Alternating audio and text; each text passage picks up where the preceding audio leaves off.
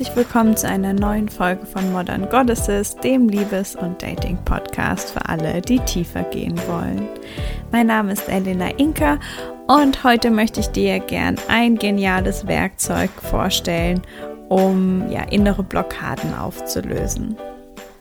Und dieses Werkzeug ist Breathwork. Ähm, ich weiß nicht, ob du schon mal davon gehört hast. Also es heißt ja quasi Atemarbeit. Und das ist gerade schwer im Kommen, würde ich sagen. Ähm, und in Deutschland aber vielleicht noch nicht ganz so verbreitet. Und ja, ähnlich wie ähm, Entspannung quasi helfen kann, ins Unterbewusstsein zu kommen, macht Breathwork das auch, aber ein bisschen anders.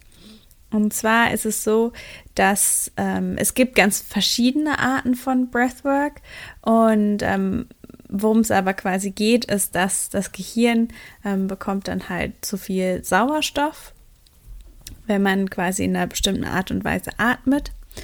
Und dann schaltet sich quasi der bewusste Teil unseres Gehirns ab, der normalerweise versucht, alles zu kontrollieren. Das heißt, es ist so ein bisschen ähm, ein Prozess, der uns quasi hilft, loszulassen und unsere ganzen, ja, Schutzmechanismen so ein bisschen fallen zu lassen, um dann wirklich tiefer gehen zu können. Die Art, die ich kennengelernt habe, ähm, ist ganz einfach. Und zwar geht es einfach darum, dass man durch den Mund ein- und ausatmet und keine Pause zwischen dem Ein- und Ausatmen lässt. Also es klingt dann ungefähr so.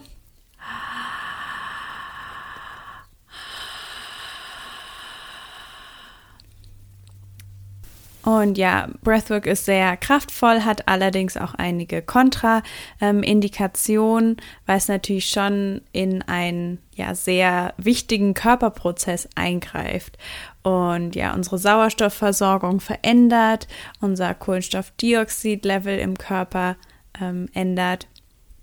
Und deshalb sollte es auf jeden Fall nicht durchgeführt werden, ähm, wenn du eine Lungenkrankheit hast, Asthma zum Beispiel oder auch irgendwas anderes, ähm, bei epileptischen Anfällen, bei ähm, schweren Herz-Kreislauf-Erkrankungen, auch nicht bei Schwangerschaft. Ähm, und ja, also generell, wenn du quasi irgendwelche physischen Erkrankungen hast, dann würde ich das Ganze auf jeden Fall mit dem Arzt mit deinem Arzt absprechen. Ich bin auf jeden Fall kein Arzt und ich kann da nicht die Verantwortung für übernehmen.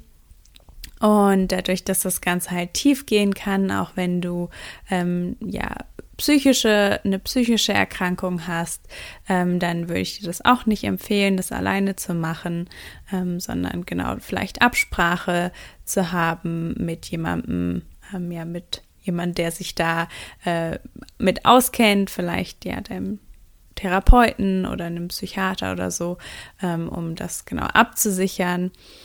Und was auf jeden Fall, was du wissen solltest, ist durch diese Sauerstoffüberversorgung, ähm, was man normalerweise spürt, ist halt so ein Kribbeln im Gesicht und auch in den Händen. Und die Hände können auch so ein komisches, ähm, ja, Klammergefühl haben. Und das heißt Tetni. Und das ist aber, ja, relativ normal und auch nicht gefährlich, ähm, dieses Kribbeln.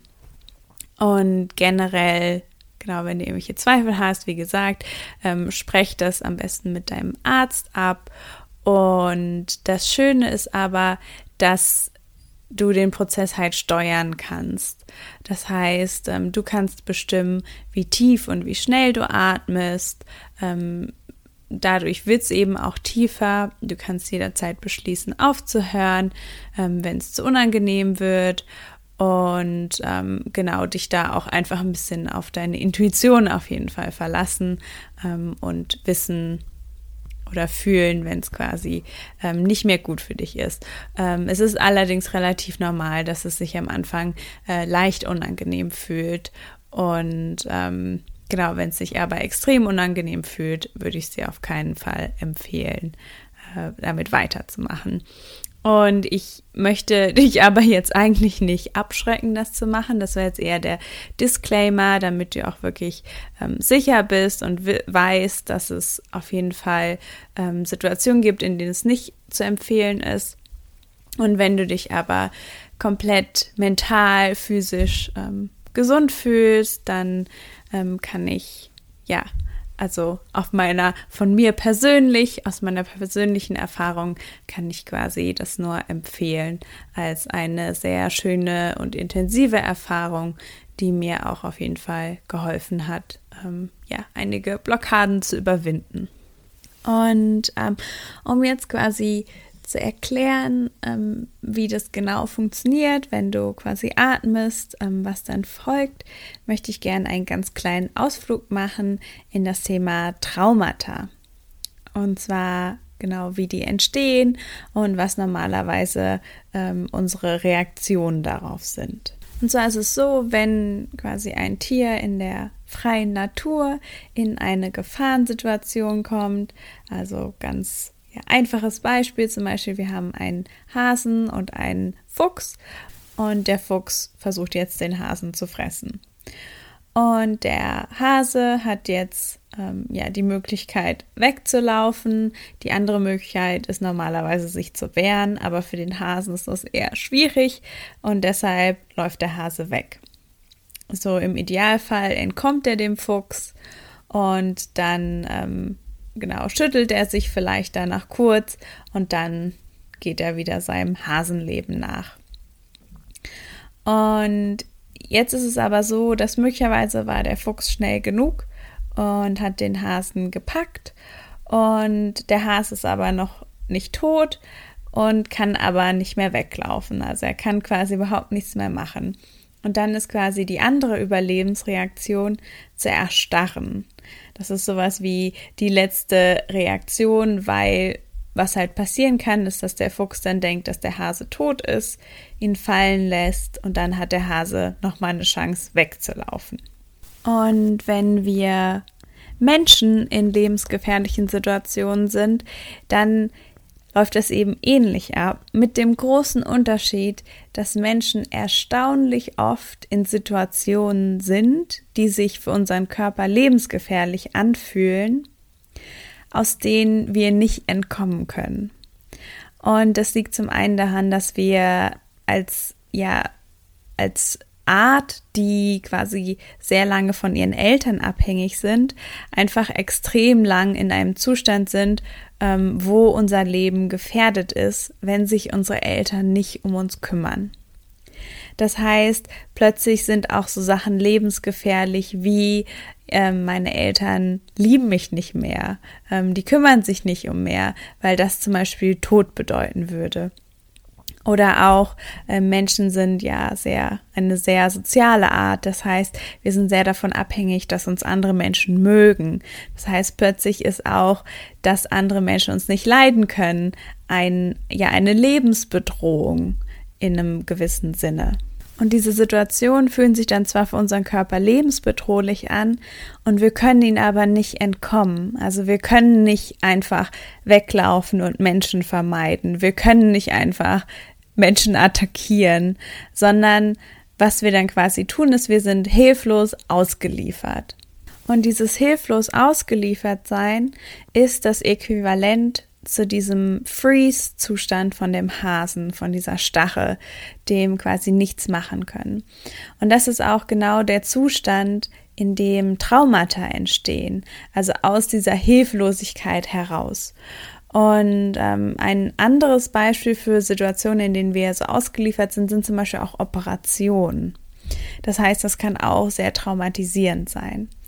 Und normalerweise eben, wenn wir in so einer Situation sind, dann schalten sich all über all unsere Überlebensreflexe ein.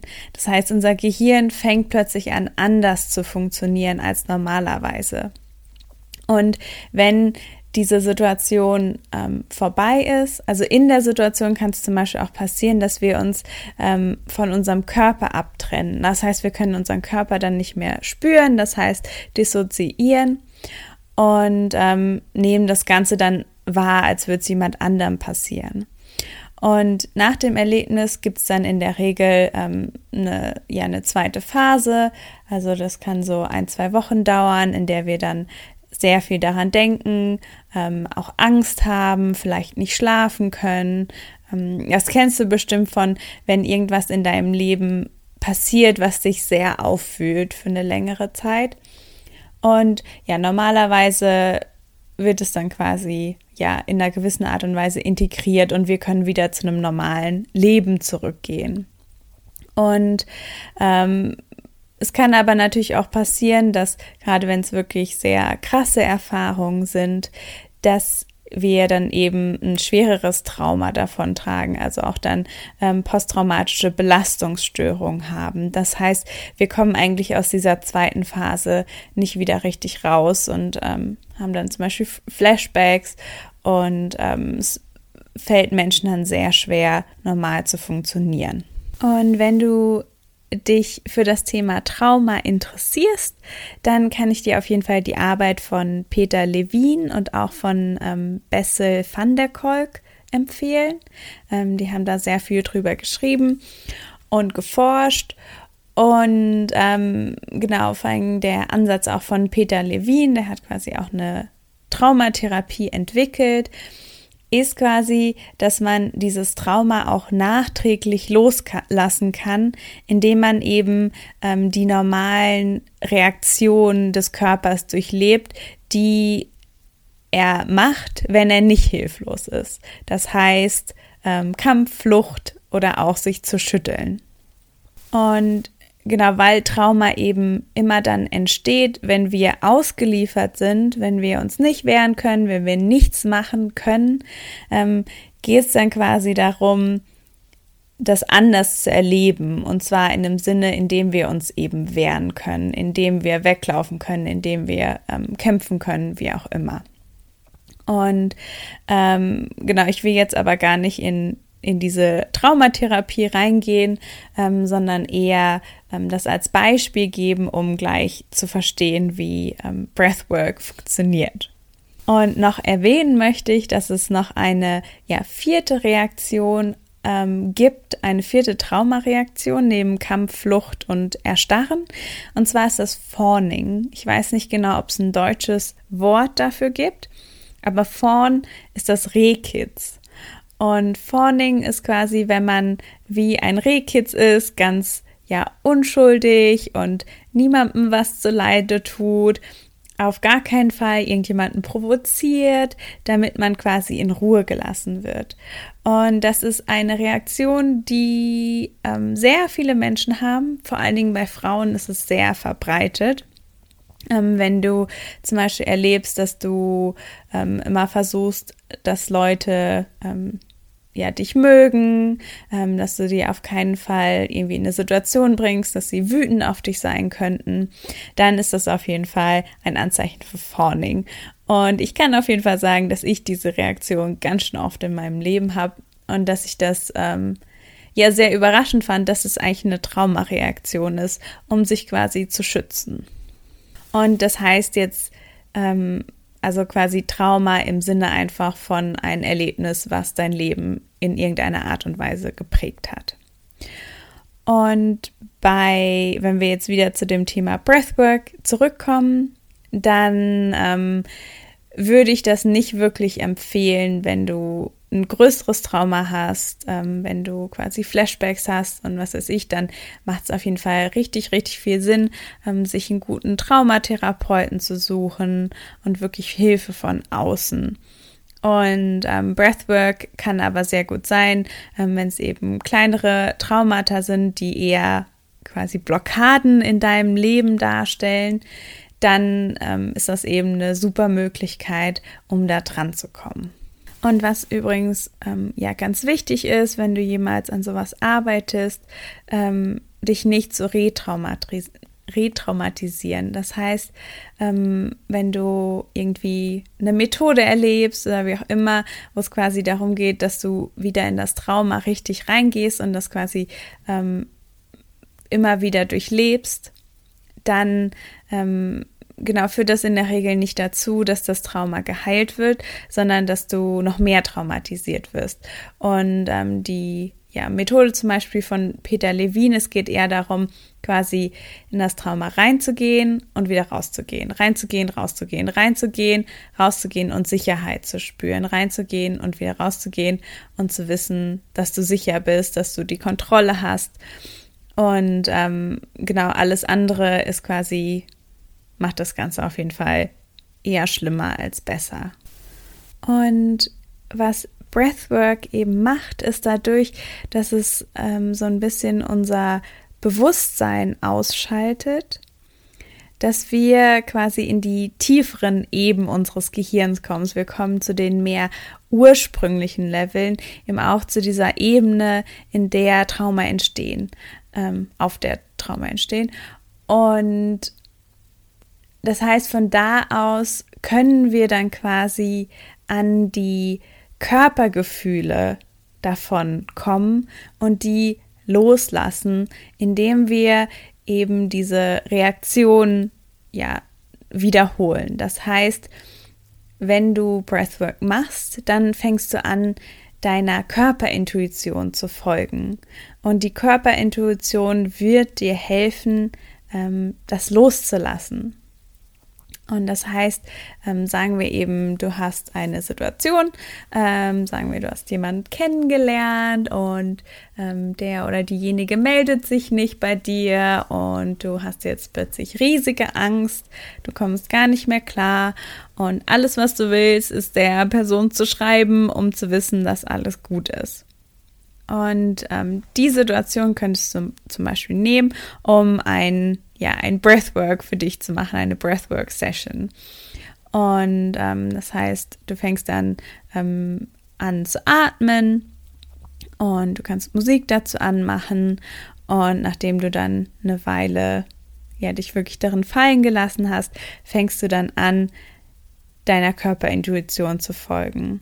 Das heißt, möglicherweise strampelst du oder du zitterst, vielleicht wälzt du dich einfach rum, was auch immer dein Körper für ein Bedürfnis hat. Also es ist so ein bisschen wie, wenn du tanzt und du folgst einfach der Musik und folgst dem Bedürfnis von deinem Körper, so ist es dem Moment auch, dass du quasi atmest und einfach der Intuition von deinem Körper folgst.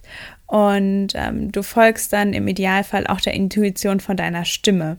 Das heißt, du lässt dann auch Geräusche aus deinem Hals, aus deinem Mund raus. Und durch diese, diese Bewegung und auch die Geräusche, die du machst, wird dann quasi dieses ja kleine Trauma losgelassen.